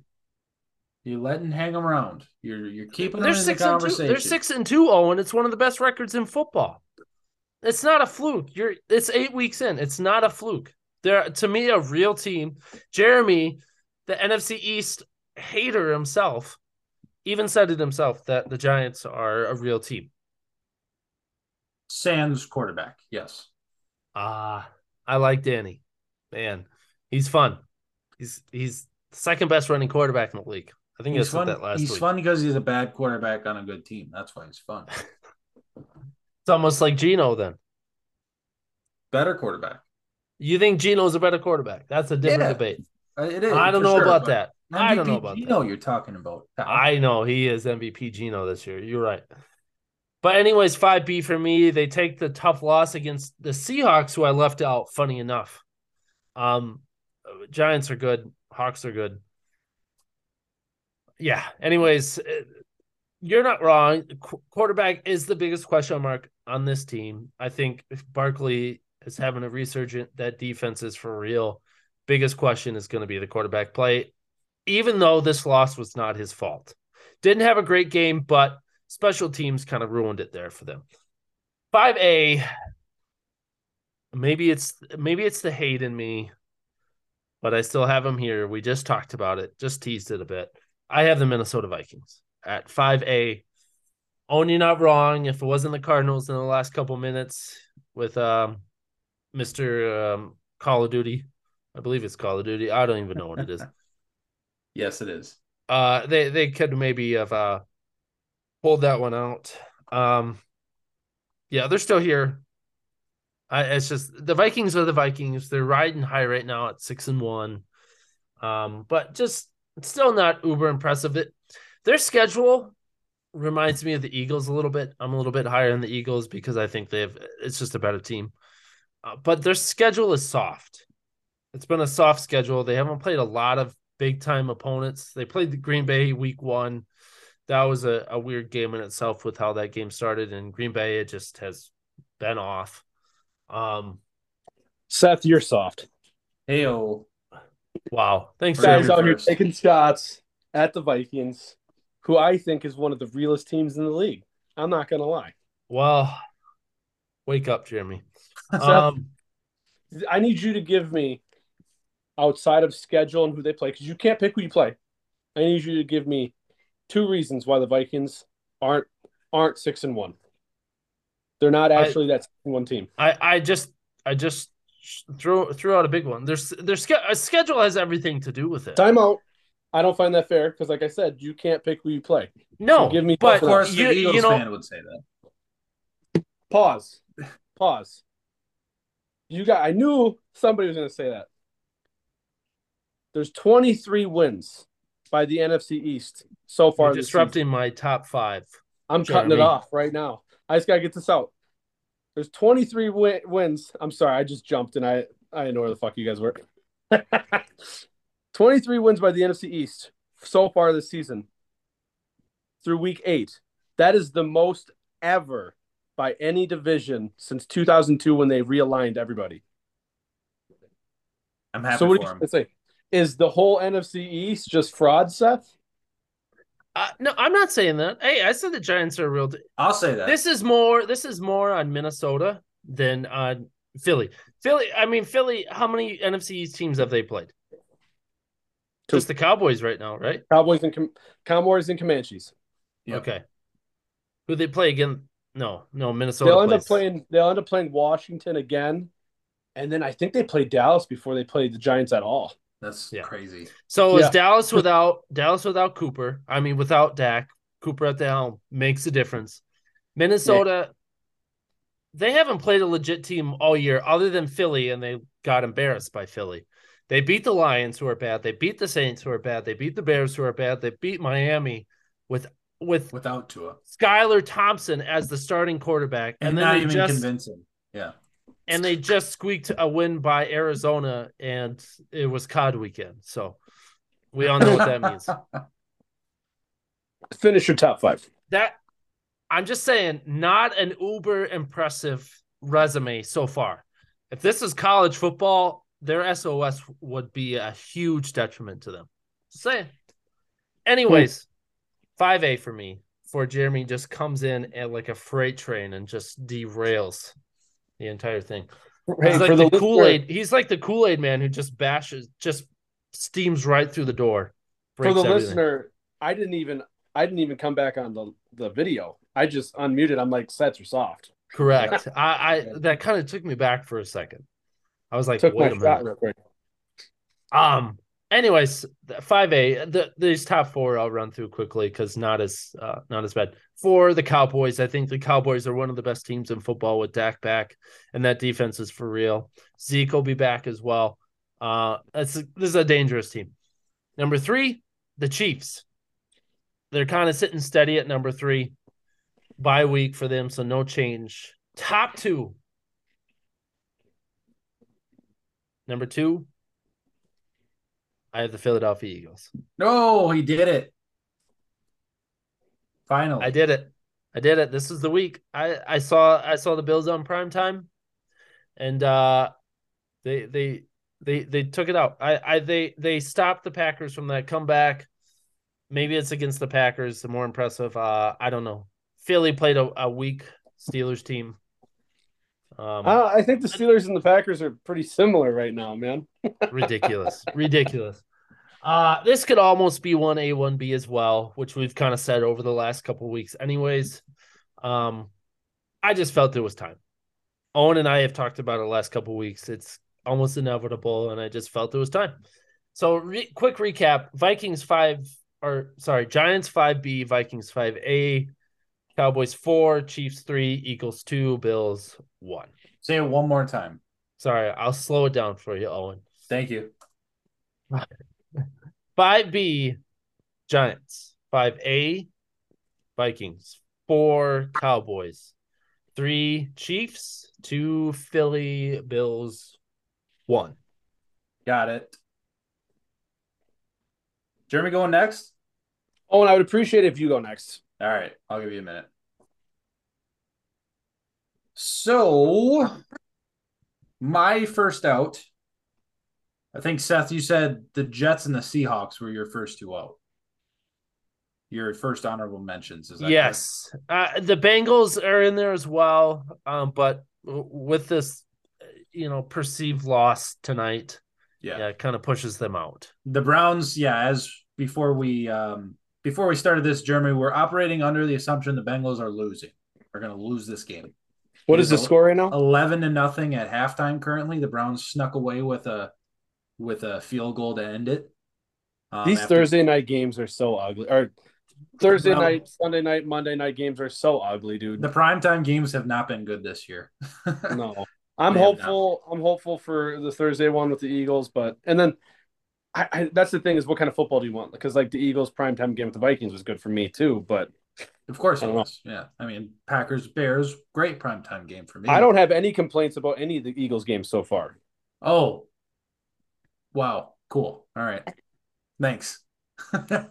My first out and um yeah, I love the Bengals. If they win, I'm going to keep them in here. I think I've had them at 6 last week.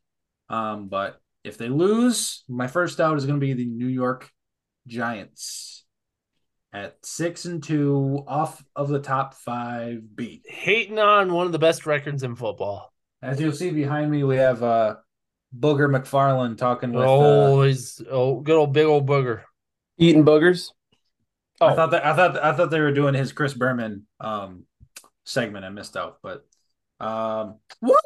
Anyway, number five B. I have the Dallas Cowboys, who I like a lot, and I really want to push up further.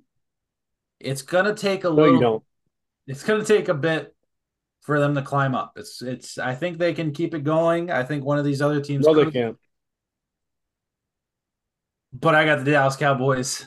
Micah Parsons maybe the most dominant defensive figure No league. love for the East, even though they, as Jeremy just said, best record in football. Oh, hey, I'll give some love to Micah. Should have been an Eagle, Penn State guy, but uh, fuck them Cowboys. There you go. Dak is back, looking good. Number five, I got the Baltimore Ravens. We'll continue trucking. I think I think they'll be just fine at the end of the year. There might be some fluky losses. I think they're working it out. But it's Lamar, and Lamar is just going to keep securing that bag week by week Lamar's gonna Lamar. by week. And now, with the addition of There you go. linebacker Roquan Smith, did you guys see the trade the trade package for him at all? It was I- a I- so second and a the- fifth, I believe. A two and a five. Ah. That's what I seen. I didn't know if there was anything else there, but two and a five is what I seen. Is it, I just don't understand. Like, I, I guess these GMs really value their draft picks, but Roquan Smith to me is worth that, unless You he's in gotta like re- a contract a year or something. You got to remember, he is a contract year. I'm pretty sure. I think he's on his fifth year option right now or something. I like think that. so. Yep, that sounds right. You gotta Well, remember, a lot. all of these GMs think that they're the smartest man in the room, and they're going to draft a Hall of Famer every single time. Yeah, So now, if I if I remember right, with them picking up R four, and then now the two and the five, I think they have nine total picks now. Because if I remember right, they were down a pick or two. that's right. You're right. I did see this earlier too. Yeah, I get uh, it. You know, you, building for 2023, the Chicago Bears. Yeah, that's all it is. Is you're just selling the farm and building for the future with your boy. Well, you'd David think you'd want you you'd think you'd want someone like Roquan Smith to be with you as a cornerstone, but uh, he's 25 years old. whatever. I don't build I don't build franchises. Uh, number four, the Minnesota Vikings, and I'll and that is the one big thing for me keeping the Vikings out of the top tier discussion is just not really any convincing wins, no dominant performances, if you will. Um, and I know they can. I know they can. I know they have the firepower, but it feels like they're just keeping up with people. I don't know if it's the defense is not, um, if they're just doing enough to sustain, or if there's something in the offense that still needs to be unlocked. I'm not sure. I'm not sure if they're overperforming or if there's still something that some level that they need to hit. So give me the Vikings at four. Number three, number two, number one, going to continue to be this way until further notice. You got the Kansas City Chiefs at three, Philadelphia Eagles at four or two, four. Drop them down, Owen. Buffalo Bills at one. Um, and I've I've had the Bills up here, you know, for a few weeks now. Have you? I, yeah, I have. Yep. I guess you were the first one, huh? I think it's been three ish, three or four weeks. Um, and I'll always bang on the on Philly's schedule. I think they the only you know they they beat the Vikings and they beat the Cowboys, and then after that, a lot to be argued, I suppose. And even those to me aren't one of those like premier wins, but I thought there'd be a lot more premier teams in the NFL, and really, there's only three. There really is only three premier teams in the NFL right now. So, was really hoping for for more up at the top. It's not what we're getting. Hey, they also beat they also beat the Cardinals. Like I said, um, what are you playing Call of Duty this week with Kyler? I don't play Call of Duty. Wait, wait. As Patrick Peterson says, I don't play games. Or however, you see his post He was so spiteful against the Cardinals. Finish your top five, and then I want to. I actually want to mention that before I get into mine because he had a lot to say, man. He was attacking Steve Keim. He was going to challenge him to a fight there shortly. Get it. Get uh, to recap, we got the Bills at one, Eagles two, Chiefs, Vikings, Ravens, Cowboys. Go ahead, Jeremy. Oh, as he walks away. Unbelievable. What do you wow. think, Seth? What like timing? It? Uh, recap that one moment. It was the Ravens. I don't think you mentioned at all, right? Ravens. They were the last team on my list. Oh, so I I had a total of ten teams that I listed out. Ah, got it. I mentioned the Hawks and the Jets as my first two out. Bengals I threw in there, but with the loss, and then Ravens were the last team I wrote down. Got it. All right, Jeremy, spit it out. Let's hear it. I just need to make a quick decision. Just go with the worst one. You know, I think I like it. Ah, but do I like it? Yes. Don't worry. The the podcast rankings will even out whatever you That'd decide. be true. That'd be true. I'm gonna do it like this. I'm gonna do it like this. There's levels to this, boys. And mine shakes out like this. We have my one honorable mention, my one off of honorable mention. Then we have my two at six and five, my surefire four, my surefire three, and then my one and two. Okay. Okay. My first off off is the Dolphins. My first off is the 49ers, who I did last second because I didn't want to, because they are ascending. But I had to because of the two teams in front of them.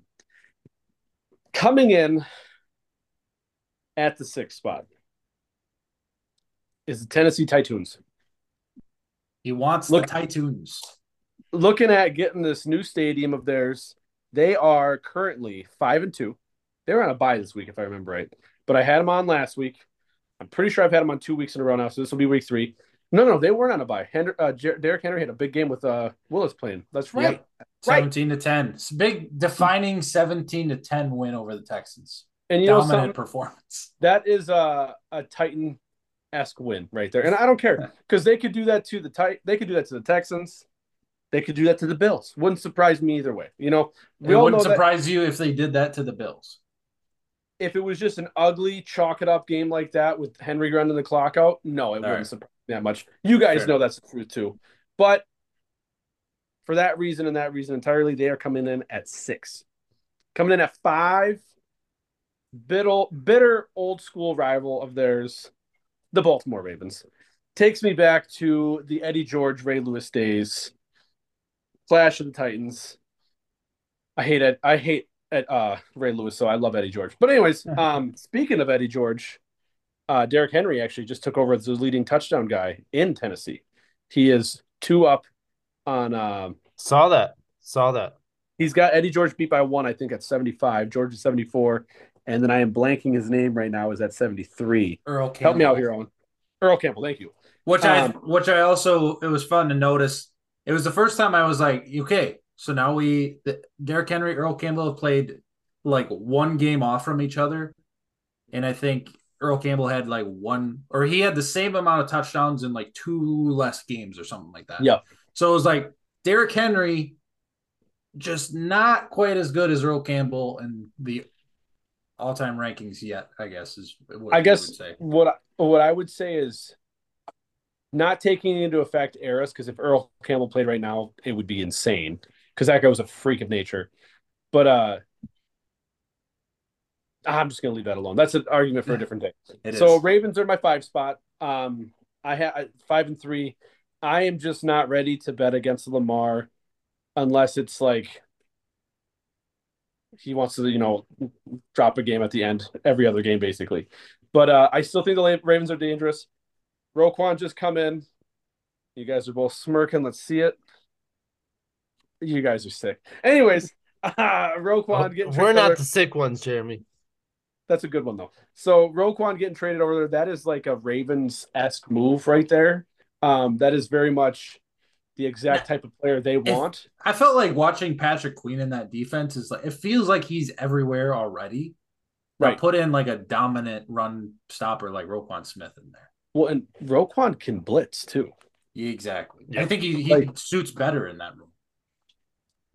Yeah, Roquan's a hell of a pass rusher. So that's they got a dynamic duo in the middle of that defense now. Um, they draft well some defensive line linemen and cornerbacks. Well, they got good cornerbacks. They're young. They're built for a while. Uh, the Ravens are going to be good for a long time. Coming in at the four spot, I have the New York Fighting Beans. The New York Giants. Unbelievable. Unbelievable, Owen. I'm already I knew it. I knew it. I can't believe this. This is ridiculous. You're saying it's ridiculous the Giants are over the Cowboys? Is that what you're saying? Correct. That's ridiculous. Cowboys are one of the best teams in the league. But you know, I'll leave it to Jeremy to leave them off the list. Continue, Jeremy. Leave it to Beaver. Um, the Giants are just the better team set. They're better coached. They have a better roster entirely. They have. Wait a better minute. quarter- Who'd you have at 5B? The Ravens. Or the Titans. I, I went Titans, Ravens, Giants so far. Giants at four? Yeah, That's my fourth spot. Oh, oh, oh. exactly. Exactly. Yes. I, Yeah, I was like, wait a minute. Don't worry, we'll get this figured out. Let them continue. So, anyways, the Giants are. Seth, fuck the Cowboys, man. What's wrong with you? I hate the Giants too, but I just hate them a little smidgen less than the Cowboys. But anyways, six and two. Um, as they come in my thing, they're the giant beans. Um, there's no Jolly Green Giant emoji, so I go with beans. This is the most makes the most sense to me. Like the Titans are a sword. I, I get it. Depends Yeah, anyone else, but no. Titans are a sword. The Ravens are just an ugly little bird, but I also use that bird for a couple other teams. Um, Giants are beans, and uh, no, I they're a well coached team. You could have done like an apple for the big apple. It's two on the head. Um, Sure. they drop so they drop this game, which hey, they drop another one next week. Eh, maybe they drop a spot. Maybe they fall off my list. I don't know. I don't know. I don't know. Them One game is an anomaly. the thing about them is, Or eight. the- I'm gonna move on from the Giants. There's just there's there's too many uh variables with them. I feel like you know because they're they're a very Titans esque team, and I feel like in a like literally next week they could flip spots for me because the Giants could drop another one, the Titans could win another one. You know, and they they play kind of similar games, but I feel like the Titans have they're more top heavy to where the Giants are just up and coming, we'll say. Coming in at Yep. three, at the three spot is the boats and anchors themselves, the Minnesota Vikings. Seth, for everything you said about the Vikings, you were wrong. So here's the deal. I get it. Your Packers stink. The Vikings are great this year, and it's hard to watch football because of that. I can only, you know what? If the Eagles just sucked and the Cowboys were on a Super Bowl run, I probably wouldn't even fucking turn football on on Sundays. I'd be so mad. They I might be on a Super Bowl run though. Shut your goddamn mouth, Anyways, anyways, I don't even know if I'd turn games on on Su- Sunday, Seth. I don't think I could bring myself to it. I think it would just watch the Eagles highlights, check the stat sheets, and I'd go on with my day. Um, so I get it. It hurts. It hurts, Seth. It hurts to see that the, the Vikings probably have the best up and coming receiver in the league. They have Dalvin Cook, who's a stud. They have Kirk Cousins, who's playing better than Aaron Rodgers. They have an offensive line that's fairly young. They got a defense That's a stretch. That's a all over stretch. They got That's a a good stretch. coach, good up and coming coach. That's a stretch. and beyond all that, Seth, they have a goddamn stranglehold on the NFC North. that they do. Thank you, Owen. Seth, no comment. I'm not Any- denying that. I hey, I, I would right now I'd pick the Vikings to win the division. Doesn't mean they're a good team. Right now, the Atlanta Falcons are leading the NFC South. Wouldn't say they're a great team. Seth, I always know you're hurt when you pull things like that. Yeah, the Vikings are going to win the North, but uh, hey, the Seahawks are leading the NFC West. Those things don't they don't matter to one another. Okay, they're not the same thing. That's what you do. Just like you always say that, hey, this guy's got this many touchdown passes, but Aaron Rodgers is tied for the NFC lead. I don't care. And guess what? Somebody's my uncle. Whatever. Anyways, Vikings are my three spot, which brings me to one and two, who are my A and B because it's just you know what they're similar teams coming in at two i have the bow and arrows themselves kansas city chiefs because there's no fucking he- he- there's no like tomahawk heads anyways That Um, would Why, Jeremy? insensitive. that's bullshit. Anyways um chiefs are my two six and two. Obviously they got the worst rec- record. And then the bills are my one spot seven and one. Just took a beating to that shitty team from green bay. But whatever. It is what it is. You know we can't all be undefeated and good but anyway so that brings me back to my top five a and b we have the bills coming in at one the chiefs coming in Eagles at two at two. no no no no no that would Oh, be yeah. stupid No, that Uh, is what it is. So No. If if I was to be, I won't even get it. I can't- unbiased opinion. Eagles Can't at do it. two. I did it. for. Continue, Jeremy. Let's hear the rest. if it was a different time in the earth, or if I wasn't an Eagles fan, that's not where they would end up. But anyways, Bills at one, Chiefs at two, Vikings at three, Giants at four, Ravens at five, and the Titans at six. Give it to me. Just just off is the four and four 49ers, who very well could climb up this list. Um, I heard you guys as I was running around here trying to clean up a baby mess. Um, talking about the 49ers. Is it foolish to make that trade for CMC when the Shanahan offense could get 800 yards out of the three of us? You know what I mean? That Uh-huh. I I thought as soon as I saw that trade, I thought the exact same thing because they were doing it with Elijah Mitchell. Jeff Wilson was running around like that too. Yeah, Shanahan, and it's just in their blood. They can do it with Right. any running back back there. Like you said, the three of us, we could all run for 800 yards. It's that so it's that zone blocking scheme that they got out in front of it, and it's just the way that they come across the field. It it creates lanes that as long as you can see the hole and make that just put your foot in the ground and go, you're gonna you're gonna be a thousand yard running back. You know, I, I mean, as long as you can run a four five or better. Now, don't get me wrong. Christian McCaffrey is probably any Shanahan's wet dream for a running back. I mean, throws a touchdown, runs a touchdown, catches a touchdown. And here's the deal: he caught that touchdown. Better quarterback than the quarterback they have too. I mean, he's a better quarterback, running back, and receiver than everybody they got. But that's neither here nor there. Um, my point to this is, as much as he is the wet dream of the Shanahan family, why not go make that trade for Aaron Rodgers? You know, bring Because that It's not California, happening. Because the go Packers bring that doing California boy back home, boys. He's not. Go it's not gonna. back. Ha- I don't know your what your obsession is, Jeremy, but it's not happening. Move on. That- I don't know if it's my obsession. I think it's just. I think I am channeling Aaron Rodgers' energy when I speak that into existence because it's like. His energy know. is way too up there for you to channel. he doesn't have cheese energy. He doesn't have cheese energy, boys. you he must doesn't be. You Full have to be. Energy. No, he doesn't. But he, you have to be in injecting DMT straight into your veins for 24 hours straight. I To listen to a his level. lot of Joe Rogan on. That's all I'm gonna say. Oh, So and you- you- that's a contact high. The official going long on first power rankings week eight top five. You know, usually we don't mention more than 10 teams. This week we had 13 teams mentioned. Wow. So I'll run Okay. through them quick. Uh, the top three stay the same, or I guess the top four have stayed the same. Um, Bills come back into the number one spot by themselves with a unanimous one across the board. As they Wouldn't wouldn't be my one, but you're forcing me. Yes, I am because you refuse to do it yourself.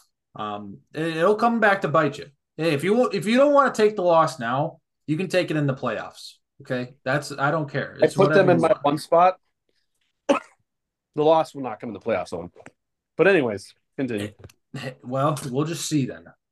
Bills at one, Eagles at two, Chiefs at three. Uh, Chiefs had a bye this week, and we really need their points. Uh, well, actually, the point totals. I was talking to you guys about this earlier. The point totals are actually pretty high, even in a Chiefs-less week. Going into the four, that feels like the top tier. Then you come down in, you go uh four. We got the Vikings. Five, we got the Cowboys. Six A and B, we got the Giants and Ravens at the same total point totals. Finishing it off, and Seth, eight through thirteen could be in any order. I put them in it like this. I have the Titans at eight, Dolphins at nine, 49ers 10, Seahawks 11, Jets 12, Bengals 13. That that that seems pretty. I, I like that.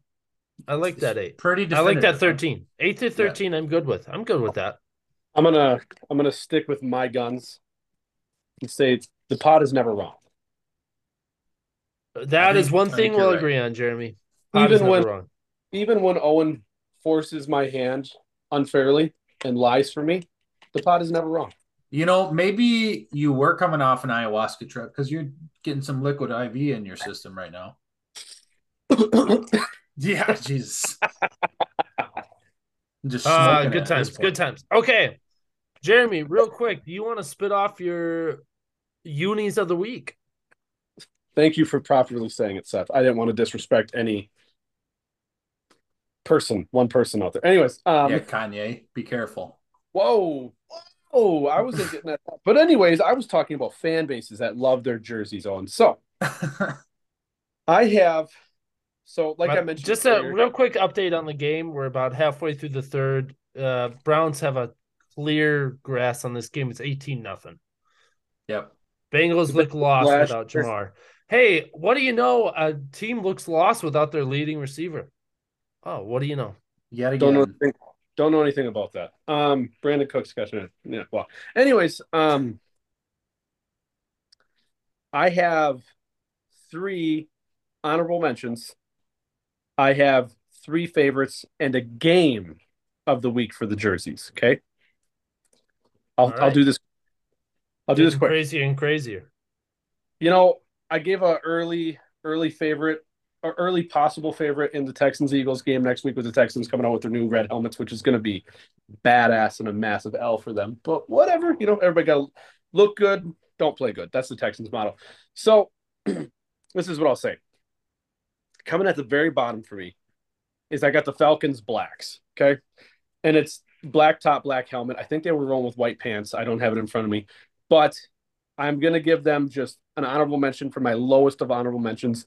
But they look pretty clean doing it. But I think I just either have a soft spot or a hard on for the Falcons jerseys. I don't know what it is, but it's one of the two, right? Um, They had white pants, can't confirm.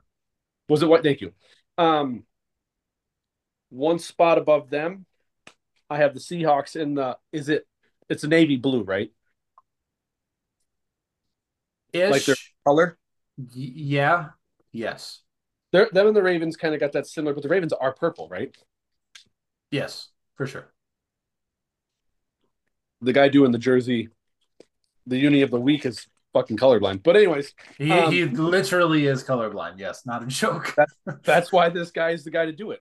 Um, here's an honorable here here's my game of the week for jerseys anyways so the seahawks come in as uh my next honorable mention with the all blue that all navy look real clean i like that there's something about when teams come out when with one flat color like that and it just looks good right Pleasing.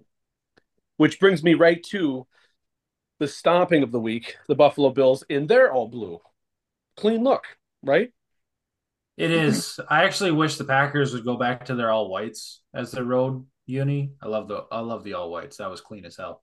You know, the Eagles always do that, but only in the preseason for some reason, or real early in the year. If we play in a warm weather state, we seem to do that, which I get it because you don't want to have darks on, you know, dark black or whatever.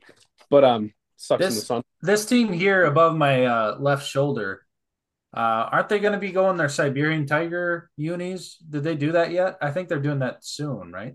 I thought they did Yeah. that already this year. The They white did that- helmets. Right, didn't they? Did they? Okay. I think they Thought so. did. Yeah. Two weeks ago, I think. They did that on, I think, the week before I started doing this. Was that the the Dolphins the Tua concussion game? I do not remember. All right, I'll leave you alone. Since I'm out of my honorable mention three, we come to the bottom of the three. Okay. we come in with the Jets and they're all black. Very clean look. There's something about not only the all black, but the matte finish on the helmet, like the Vikings, the Jets, a couple of these teams got. Just a real clean look, right? Just I love it. Um, in an L, so obviously they can't be the jersey of the week. So whatever. Coming in at the two spot. Technically, my game of the week is realistically the jersey of the week because my three best are all losers, so they can't really be the winner. Um, coming in at the two spot is the Jacksonville Jaguars, all blacks in London. Super cool look. I, I really like that. Did you guys catch it? I think that's what I was thinking of earlier when I mentioned that the yeah, th- those were good looking. I liked those. It's clean. That's real, real clean. I like that. And honestly, to even add to that, the Broncos for an away jersey, other than the fact that Russell Wilson was wearing it, look good. The blue pants with the orange stripe and then the white top that they had on. Oh, and he pulled it up. I'm waiting for an ad. Yeah, but I got it. It's it's a good look. It's a real good look for an away. I think the Broncos got Yes. strong colors though, so it's hard. It's hard to not like the Broncos. Any comments, gentlemen? Do the Jaguars once they got rid of that like uh that gradual change color on their The helmets? sides. The two different sides. The well, it was like yeah, the front was black and then it changed into gold. Like I hated that. So I'm glad they're the all black. I do like for sure. You know, speaking of jerseys, and this is something we could say for the offseason with like best jerseys of all time or something. But speaking of jerseys, the Jaguars old just Jaguar like Fred Taylor days yes, is an all time uniform. All time. the all- the blacks, the all blacks, right? All of it. The all the whole combo, the green, all of it is like Yeah. all time unis, right? And then they just fumbled the bag. And now they they had shitty jersey after shitty jersey. And now they're back to they're prominent. They're not great, but they're prominent. I, I like them a lot. Which brings me to number one, also a loser, but it's got to give it to somebody, right? The Chicago Bears. The Bears. Oh Jesus. Dude, those orange jerseys are they're awesome. I love them. I feel like um anytime they wear their orange jerseys, they can't tackle. It's almost like every missed tackle gets accentuated times a thousand. Like it looks I- very bad. I think there's two two reasons for that. The orange jerseys have came since their defenses haven't been that good. Uh, well, Like, uh, Brian Urlacher never came on an all, all orange jersey, right? not all orange. They had the jerseys, but not the pants and the helmet. Yeah, they didn't. They didn't come rolling out looking like the. Well, no, I won't mention the creamsicles, but anyways, because that's a cool jersey. It but no, the the the Bears orange, I really like it. The helmet is uh, it's got the matte finish. I'm pretty sure too. Real, cl- I just like the matte finish helmets. It, it's awesome. I I agree with that. Yep. Which brings me to the jersey game of the week. Coming in this next week, you're saying, or No, no, no. The, the last week. This- Got it. This okay. is my Week eight. most. Okay, so it's funny that I mentioned the fact that I'm colorblind, right? Um, which you are. when they brought out the so color you're saying none of this is credible?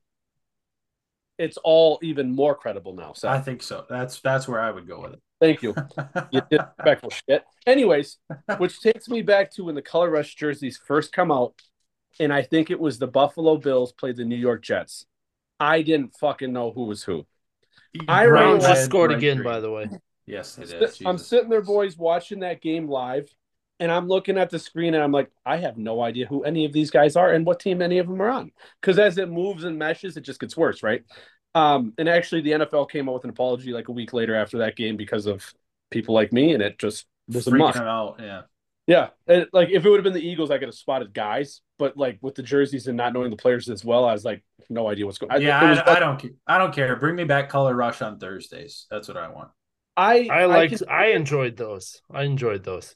I can dig it, but when you do it, don't do combos like that. No, that's where that's where the Green Bay All Whites came from, and that's why Right. they did them like once. It was Right. bring him back. But the the game of the week, Jersey game of the week. Owen, you mentioned it earlier in the pod, or maybe it was pre-pod. The Detroit Lions at the Miami Dolphins is the most visually pleasing game of the week for jerseys. The all gray Lions uni, top to bottom. You got gray helmets, silver technically, gray j- pants, jerseys, everything, the socks, and then the Dolphins. You got the white helmet, the white top, the white pants. Dude, you can't do it better in this game. It's perfect. I'm watching it right now. It's this is the most visually pleasing game of the entire week for me, and it's the one thing I'll say about this. And, and you know, the Lions should probably pop up in here because that gray jersey is really, really, really sharp. The one thing I'll say, and I'll take this back to the Bears, is I like it when teams take advantage of all of their colors, right? Bears orange, Lions gray, Eagles black, right? Um, one team that I wish did that is the Steelers because they've got the Mm. stars. Oh, Yeah. you can do some wild stuff with that, and I wish they would, but they don't. You don't like the Bumblebee one? Nah, that won't show up I, on the list. I was. I. I think I liked that because nobody else did. you know, I was just the devil's advocate for that. I think you just like the Steelers secretly because the Packers suck. But um, no, that So does That's- Steelers. that they do. That's the that's the Jersey game of the week. You know, I was gonna do a spin off of this, but I'd never had the chance to mention to you guys pre-pod of the celebration of the week, which would be another very fun topic. Um, just from my Eagles game, they did the whole um, what stomp the yard. Did you guys see it? Is it is it stomp the yard or is it? Yeah. Okay. Yeah. Yeah. yeah. I think, think it was. Stomp Yeah, yeah, yeah, yeah. And they come out and they got the line. It's AJ DeVonta Quez, and then Miles is on the end of it, and it's just it's great. I, I like that was fine. What was better was the taunting penalty just before that when he pointed at you. That was You- the best. That was yeah. Yeah. Well, then he goes running up. So after they do the stomp the yard, he runs over to Jalen and they do the classic defeat. You know, Yeah. uh, dude, loved it. But uh shoot, I forgot what it was. There was a better one. Uh oh, it was Pat Pete after his Yeah. after the pick, and it was Yeah. doing the the video games to Kyler. game. I was gonna say there was a couple of them. The Eagles one was just the one I could rip off real fast. That Mm-hmm. the Pat P one was another good one. Which, thank you, Owen. The only thing I wanted, so I'm done with the jersey of the week. That's the whole thing. The one thing I wanted to say about the Pat P thing is he said there was a point in Arizona where after practices he would come to his locker and there'd be a printed off message with emails from angry fans saying about how he was washed and couldn't tackle, and the the team was putting that in his locker. How gross. Interesting. So now it makes total sense to see him take shots at their quarterback, and everybody. who's Steve, who I don't blame Yeah. specifically the quarterback who they clearly you know buttoned down on with you know locked themselves to with the contract, and it's like he's not committed like Pat P is. I mean, Yeah. Pete, dude, there's not many guys as committed to as that guy is to their craft. He's one of the best cornerbacks of all time. You know, At the uh, yeah, that's a debate. Um, but not yeah, top I- five, top though, somewhere in the top. Yeah, For- yeah, definitely. Yeah, his run and and when he was with Arizona, well, was Oh, yeah. that was His top peak was- tier for sure. His peak was up there with everyone.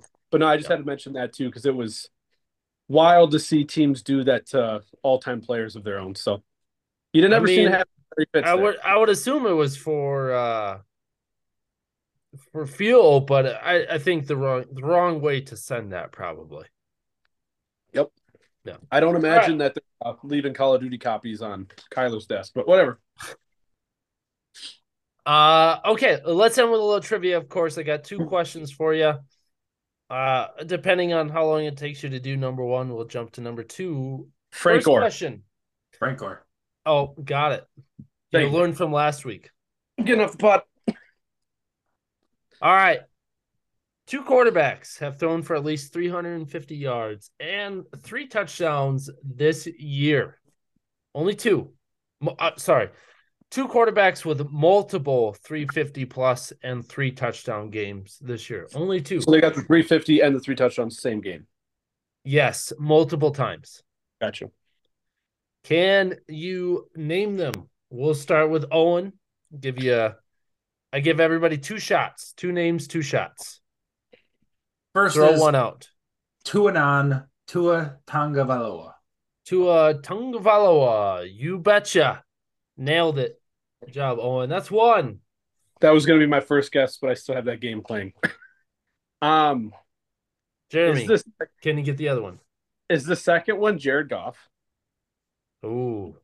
No, but that's a good guess. Uh, he's probably had multiple 300 yard games, but it's the three touchdowns that probably hurt him because of the guys like Swift and Jamaal Williams kind of vulturing some of those touchdowns. But I bet you he's got a lot of 300 plus yard passing games. I say Tua was my first guess as I'm watching this, but I knew whoever got the first pick was going to get him. Oh, All right, Owen, one other shot. This guy standing right here, Mr. Joey Iceborough. Uh, without down the. Ja'Marr Chase tonight, uh, and it's showing. Um, incorrect as well. Damn Good it. guess. Good guess though. Yeah, I know he has one, and it was like 500 yards, four touchdowns. Yes, yes. He probably is the only quarterback for that this year, but not the Probably. question.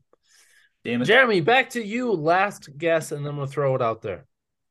I'm going to actually go with similar vein to my first one. Is it the MVP Geno Smith himself? The MVP Geno. It's MVP not. Geno. It's not. It's not MVP Geno, but good guess there. Uh, you guys, I think, overthought it a little No, bit. I, Do you want to take a guess? I, I, I got it. I know it. Is it Tom? no, It's Patrick Mahomes. it is. Yeah, It's Mahomes. Yep. those are my three. My top three were the ones I said. Yeah, Mahomes. Uh, I I thought you would have done well. I I can see why you went to a first just because of the explosion. Um, Right. but yeah, Mahomes as well. Yes. Was Tua All right. second this week? Did he only have one other?